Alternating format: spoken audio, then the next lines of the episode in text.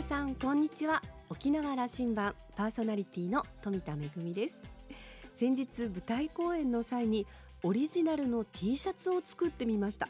もともとはあのたくさんご感激いただいたお客様へのプレゼント用としてこの T シャツ作ってみたんですけれども思いのほか好評で、えー、それからあの、まあ、スタッフとかそれからあのキャストもですね私も欲しい私も欲しいということになりましてあの作り増しをしてみたんですけれどもルンルンバルーン琉球舞踊というバルーンと、えー、琉球舞踊の舞台公演だったので大きな風船とそれからそれをね風船を持っている琉球舞踊のお姉さんという構図だったんですがあの T シャツ着てみて思ったんですけども自分だけじゃなくて周りのみんなが同じものを着ているっていうのがこんなにこう連帯感を生んで楽しいものかと。でちょっと思い出すと高校生ぐらいの頃って学園祭とかこう文化祭、えー、それから体育祭なんかの時によくそういえばみんなで T シャツ作ったなっていうことを思い出してなんだか楽しくなりました。ぜひあの沖縄羅針盤も来年はちょっと羅針盤をデザインしたかっこいいなんかねスタッフ T シャツとか作ってみたいなと思っています。さあ沖縄羅針盤今日も5時までお届けいたします。どうぞお付き合いください。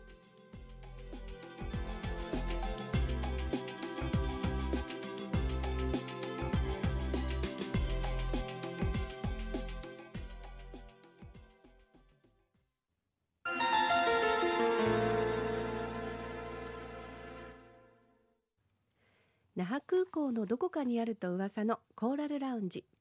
今週は京都にある龍谷大学経済学部教授の松島康勝さんとラウンジ常連客で沖縄大学地域研究所特別研究員の島田克也さんのおしゃべりです。松島さんは1963年生まれ石垣島のご出身です。南大東島与那国島その後沖縄本島那覇に移り住み那覇高校を卒業後早稲田大学政治経済学部経済学科を経て早稲田大学大学院経済学研究科博士課程を修了されました。在グアムの日本国総領事館や在パラオ日本国大使館で専門調査員として勤務。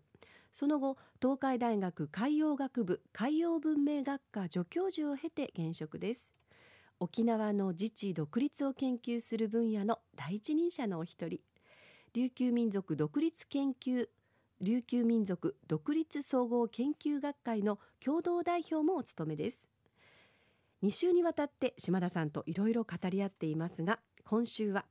2018年選挙イヤーを終えた沖縄誕生した玉城デニー県政について松島さんはどのように見ているのか伺っています。それではどうぞ。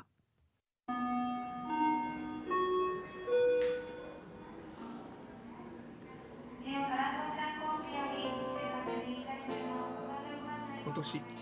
沖縄は、あの知事選挙の4年に一度の知事選挙の年でした、はい、まあ、京都から見られていたと思いますけども、はい。えっと、選挙の知事選挙に至るプロセス、うん。うん、あの選挙戦、うん、実は私、あの両候補のコーディネートさせていただきましてね、はいはいはい、立ち会い演説会、えー、それを見て多分見ておられたでしょう、えー、であの、えー、結果踏まえ、どんなふうなこの1年感想を持たれてます、はい、やはりですね私はまあ日本本土に住んでいましてですね日本本土の常識ではですね、まあ、数の論理って言いますかですねまあ本当に、えー、あれですねこの佐喜真候補がですね、えー、もうどう考えてもですねやっぱりもうね非常に大きなね、えー、支援を受けてますのでね勝つだろうと思っていたんですけども結果はね、まあ、ある種大敗してしまったわけですよね。それは何かというとやっぱり日本の日本本土の政治的なね判断と琉球沖縄の、ね、判断やっぱり異なるものであると異なるですね動きがあるということを改めて実感いたしました。でこの、えー、特に今年のですね知事選においてはですね、えー、キーワードやっぱり自己決定権であると思うんですね。この琉球のことは琉球人内縄中ですねが決めるんだというですね声がですね非常にねものすごくやっぱり大きかった腐られ的に大きかったということがですね示されたものだと思います。あのそこから今度その玉城県政になってですね、はいえー、うん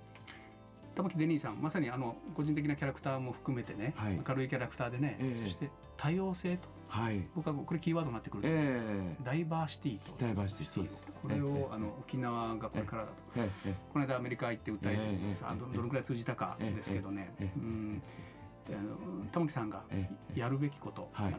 政策的に中心に置いて力入れていくべきこと、はい。はい、あの松島先生からどういうふうに見えます、はい、そうですね。やはりあの多様性であるですね。あとは国際性ですよね、うん、玉木さん自身がですねねアメリカあの海兵隊のね我々うちなんちゅうは、えええああいう方を知事に入手したということは画期的ですこれは。わけですから、ね、ええ日本では初めてじゃないでしょうかね初めてです。まあそういった意味でですねやはりその世界国際性であり多様性でありですねそういったものをね訴えていくということでまあそれは政治でも経済でもですねまあいろんな意味ですねこの琉球沖縄ですねもう国際性をね高めていくという意味で非常にね可能性がある知事だと思います。ちょっと待って今話しながら改めて感じますけどね。ええそれ他の県じゃありえませんよね。ありえま初めてです。つまりね、アメリカ人のお父さんと、あのうちの中のお母さん、日本人のお母さんと生まれた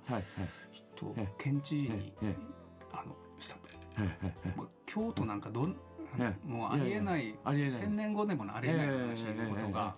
沖縄はできるんですよね。そうですね。まあそれだけやっぱりね特にその戦後のね米軍基地の歴史であるとかですねそういった他の県にないですからね。はい。まあそういった意味でですね非常にね琉球っていうのはですねこういった多様性ね国際性をねもう最初からですね持っているという意味で可能性があると思いますね。そういう意味では多様性まさに多様性ですよね。はいはい。それを体現した知事を生んだんですよね。ええそうですね。はいはいはい。しかしながら、ええええ安倍晋三率いる日本政府とはどういうふうに対峙し対応していくとい。うことががこれ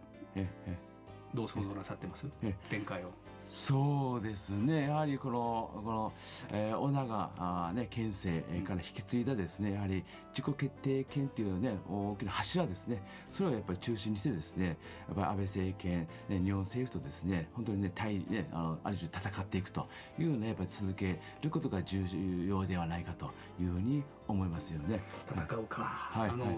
佐喜眞さんはね戦うよりも対話を、えええを中心に対話から始めてあの糸口を探そうじゃないかということを訴えたわけですよ。あのまあ玉木さんもねそういおっしゃったねあの政府と対話をするんだとは言ったけども。まあ、どうやら日本政府そういうことにはあんまりしてくれなさそうですな、あの、その国防はね、国の専権事項であり、そうですね、そこはもう答えはもう決まってるんだと、その以外のことで対話しようじゃないかと言ってるわけね。あの対話っていう言葉なんですけどこれはある種対等な立場でですねお互い対等な立場で話ができるっていう関係性だと思うんですけども日本政府とね沖縄県の場合ですねもう日本政府が一方的にですね辺野古をね民を無視して、やるというですね本当に、えー、力対力を持ってですねあの言い言い聞かすというものでありますのでもうそもそも日本政府が対話をね拒否しているわけなんですね。ということであればですね民意を否定するんだったらもう沖縄側はですね琉球側はもう戦うと。戦ってですね自分たちで、えー、切り開いていく。ということが重要になると思いますよね。松島さん日本政府の代弁も僕はししたいんですけどね、はいはいはいはい、あのお宅の知事は、うん。7年前の知事は OK したじゃないかと、あの時にハンコもついてこれがいいんだと、えー、沖縄の将来のために、沖縄県民のためにと、中山さんがやったんです、えーその時にも決めて進めたことなんだじゃないかと。これは日本政府のあの立場主張になりますよ。そしてまあ言えば多分あの直接は言わないでしょうけどもアメリカという強大なあの力があってギリギリやれることがこういうことだよということを本音では思ってるはずですよね。まあしかしながらですね、これに対してどう、うん、あのやっぱり日本政府のそのねあの、えー、そのやり方っていうのは飴と鞭、うん、えー、で自分たちの言うこと聞くんだったらですね補助金を増やすとかですねそういったあやり方あによってですね同意したと言ってもですねまあ本当にねこの沖縄の民意の反映ではないと思いますしそれからまああこの自己決定権っていうのはですね、まあ、自分たちで決めるっていうのはですねあのその状況状況によっていろんなね判断があると思うんですよね。はい、ですからそういった民意を無視続けるならばですねやっぱりこれ拒否するっていうですね新たな判断が出てもこれはおかしくないと思います。うん、それでねそそうするとそんなあのその対等じゃない立場での,、ええ、あの話し合い、え、議論されるという日本政府と沖縄県ということの状況は多分これからも続くんですよね。その時にね、はい、あの沖縄県が持つカード、はい、これがこの間、あのオナが亡くなる前にオナが前知事が切ったカード、取り消しとい。うカードでもまあ、もう一つあるか。県民投票ということをやるとあるんだけどももうカードがほとんどもう切れて切りかかってるわけですよ。松島流にはどういうふうにあのその玉城県政のカードをこうこういうことがあるというふうに。まあ私はですね、あの国連国際法っていうですね、えー、の分野で自分自身が参加してですね、えー、学んできたあわけですけどもやっぱりこの、えー、国際法で保障される自己決定権というですね大きなカードをですねやっぱり切るべきだと思いますね。だからあですからあの小長さんもですね国連に行ってですね訴えたようにですね玉木さんも国連に行ってですね世界に向けて訴えてですね世界的なネットワークを組んでですねそして訴えていくと。まあその時に国際法に基づいてですね主張するっていうねことカードも切れると思います。うん、ね、でその時にまああれですね国連の会議であるだけじゃなくてね例えば場合によってね国際司法裁判所とかですね国際的なですね、えー、こういったねあのいろんな場所でですね日本政府を訴えるということもね可能ではないかと思いますね。うん、こういうことが起きませんか、その46都道府県の中で、沖縄だけ、その国連で出ていっていうこと、これ日本、あの市場ないですから、国政市場で、あのこの裏切り者扱いされると、国内でつまはじきにされる、こういうことが起きませんか？なるほど。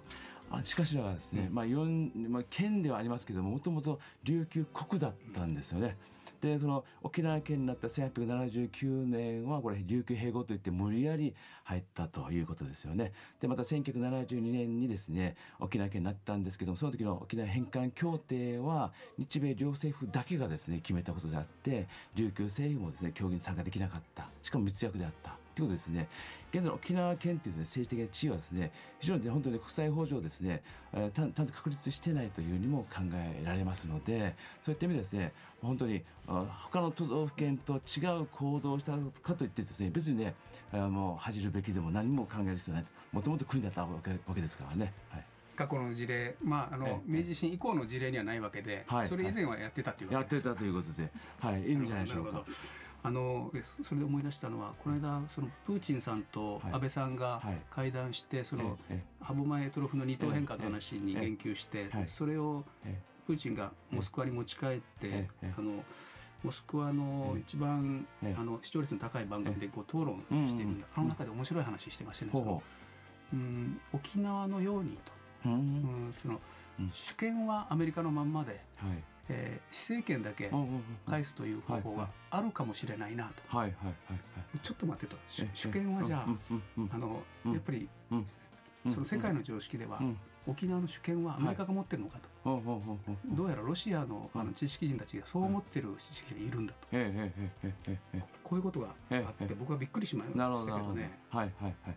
で私自身はですね、まあ、あの話を引き継いでね この琉球について考える。と主権はね私の立場ではね、はい、これはうちの話が持ってると思います。日本政府もアメリカ政府も持ってなくてですね。ただ、えー、復帰前の執政権をアメリカが持って執政権だけ現在日本政府が持っていて我々主権を持ち続けていると。それをいかに行使するかと。そして自分たちのね国を作るなりねいろんなのはまだ私はできると思いますね。でその時ですね復帰の時ですねこの復帰の時反対したのは台湾なんですね。中中華民国政彼らも反対した。なぜならば主権は、ね、我々が持っていると。琉球のねうちの地を持っているという判断だったんですね、はい、先々週でしたかね、はい、あの沖縄国際大学で経済学者が集まっての,、あのまあ、経済討論をしてきたんですけども、えーえー、いつも言われるこう自立と自立、立する、あの立自立と立つ自立2つのことを、まあ、経済の世界でこれ、沖縄がずっと目指してきたことなんですよね、自立経済成り立つか、そしてそれどう実現するか、今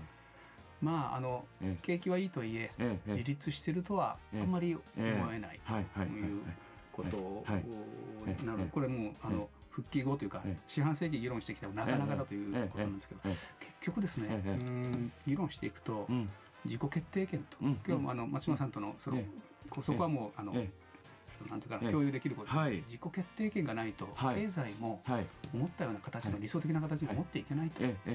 観光政策一つ動かすにしても、自己決定権というものをないと、予算があるからといってそれが使う決定権がこっちないんであれば、一つあの例示的には、与那原と西原の間に作ろうとしたバイスという、あのまあ、これ僕第二コンベンションセンターと言った方がいいと思う、これあの、えっとまあ、観光や経済を進めていくって大変大事なこれからツールになっていく。んですこれ作ろうとしたらあの予算使えないという話になっちゃいましてね。すごく分かりやすい自己決定権のなさだと。であの理由はあん。まりよく分からないん。ですよ。責任は沖縄が取るん。であればそれはもうやればいいだけであってねうまくいきそうじゃないからダメだという理由になってん。だけどこれはやっぱ自己決定権ないんですよね。はいはいはいはい。そうですね。あの飛行機の時間も近づいてきたので、自己決定権ということへのあのの重要さというのを松島先生からお話をいただいて終わりにしたいと思います。はい。あの私はまあ島の経済を研究しておりましてですねこのアイランド島においてですね経済が自立するには一番重要なことはですね、まあ、いわゆるお金がですね島の中で循環することなんですよね。えー、しかし今まではですねその島にまあ補助金なりですね、まあ、振興予算が入ってきてもですねその大部分がですね島から日本本土に出ていくといろんな形で漏れていくとで島の中で循環しないっていうことがですね大きな問題だったんですね。で島の中でお金を循環させるにはやっぱり自己決定が必要なんですね。自分たちでですねそのお金の使い方を決めるというですね権限が必要なんですね。ですから今おっしゃったね事例枚数のことでもですねやっぱり自分たちがですね責任を持ってですねそのお金をね使うんだという権限でいわゆる予算権って言いますかね。それをね今後はですね獲得していくというのが非常に重要になると思います。それがやっぱりね経済の自立にもつながります。お金金額の多さじゃなくてですね権限の大きさ。これがやっぱり重要ですね。経済の自立においても。だから予算じゃなくて権限をちゃんと出す、あ、あの渡す、まあ、預からんといかんわけですそうです。預かるということも違うのか、松島さんのこと主張する。主張獲得する、あの現県政玉城知事の役割は復帰50年というのが見えてきた、まあ、あの3年後に来ると、えー、そこにどういう沖縄社会を作るかと、で大事なことは、えー、次はまあ、10年ごとの進行計画を作ってきましたけども、次の計画はどういうものになるかとい。うことだと思うんです、これ国との交渉になってきますけどね、当面、そうですね、今の、そこに今の松島さんの考えが入っていけるかどうかというところだと僕は思うんですそうですねでこれまでにですね例えば新興予算3000億円を目安にした形でですね交渉するんではなくてですね実際権限ですね、はい、自己決定権の経済的な自己決定権をね具体的にですね獲得していくってことでね大きな目標になると思います。それによってですねアメとムチの、ね、政策から脱することができると思いますね、はい、今日はあの議論ありがとうございました。あの裁判も控えていることですしあの寒い京都に帰られると思いますが、はい、あの体気をつけて頑張ってください、はい、どうもありがとうございました。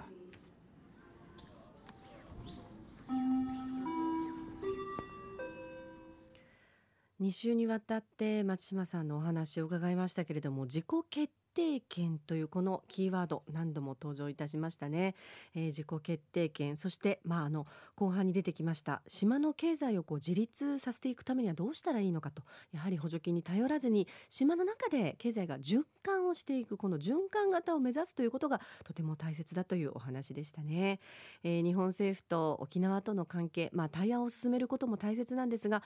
対等でない関係の中で対話をしなければならないという状況には変わりがありません、えー、そういった場合には日本政府とだけではなくて国際法に基づいた主張を持って世界に私たちはこれから訴えていくんだと。そして、まあ、あの島田さんのちょっとねあの でもそんなことするとこういろんな目で見られるんじゃないのという言葉にはですねいやいやもともと国だったんだからというあのぜひ堂々と主張していこうじゃないかという大変力強いお言葉でした、えー、島田さんは2週にわたって松島さんとのお話を終えて実は昨年大病をした松島さん琉球の自治独立への思いがますます深くなっておられるようにお向けしましたどうかお体をご自愛くださいというメッセージがありました今週のコーラルラウンジは京都にあります龍谷大学経済学部教授の松島康勝さんとラウンジ常連客で沖縄大学地域研究所特別研究員の島田克也さんのおしゃべりでした。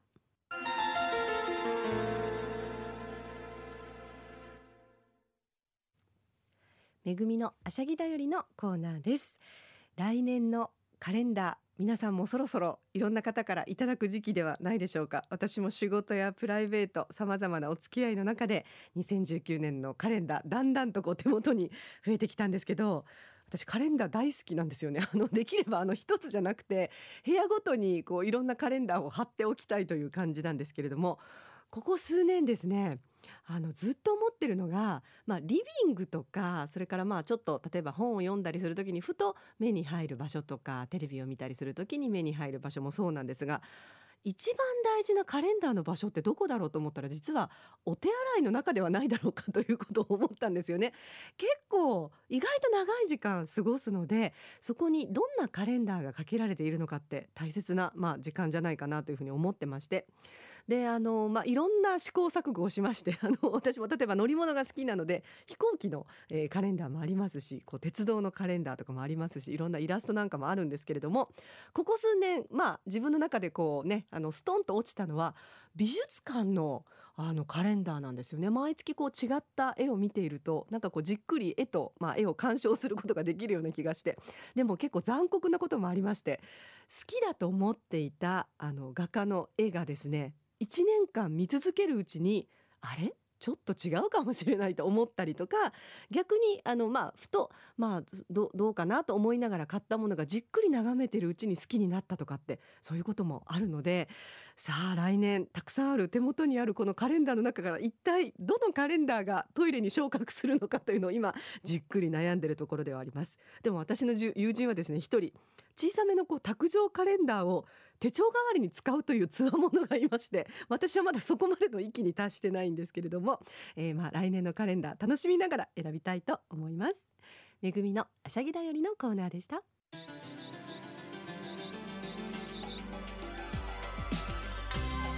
ラジオ沖縄ではラジコでの配信を行っています。スマートフォンやパソコンでリアルタイムでお聞きいただけるほか1週間の振り返り聴取も可能ですよ。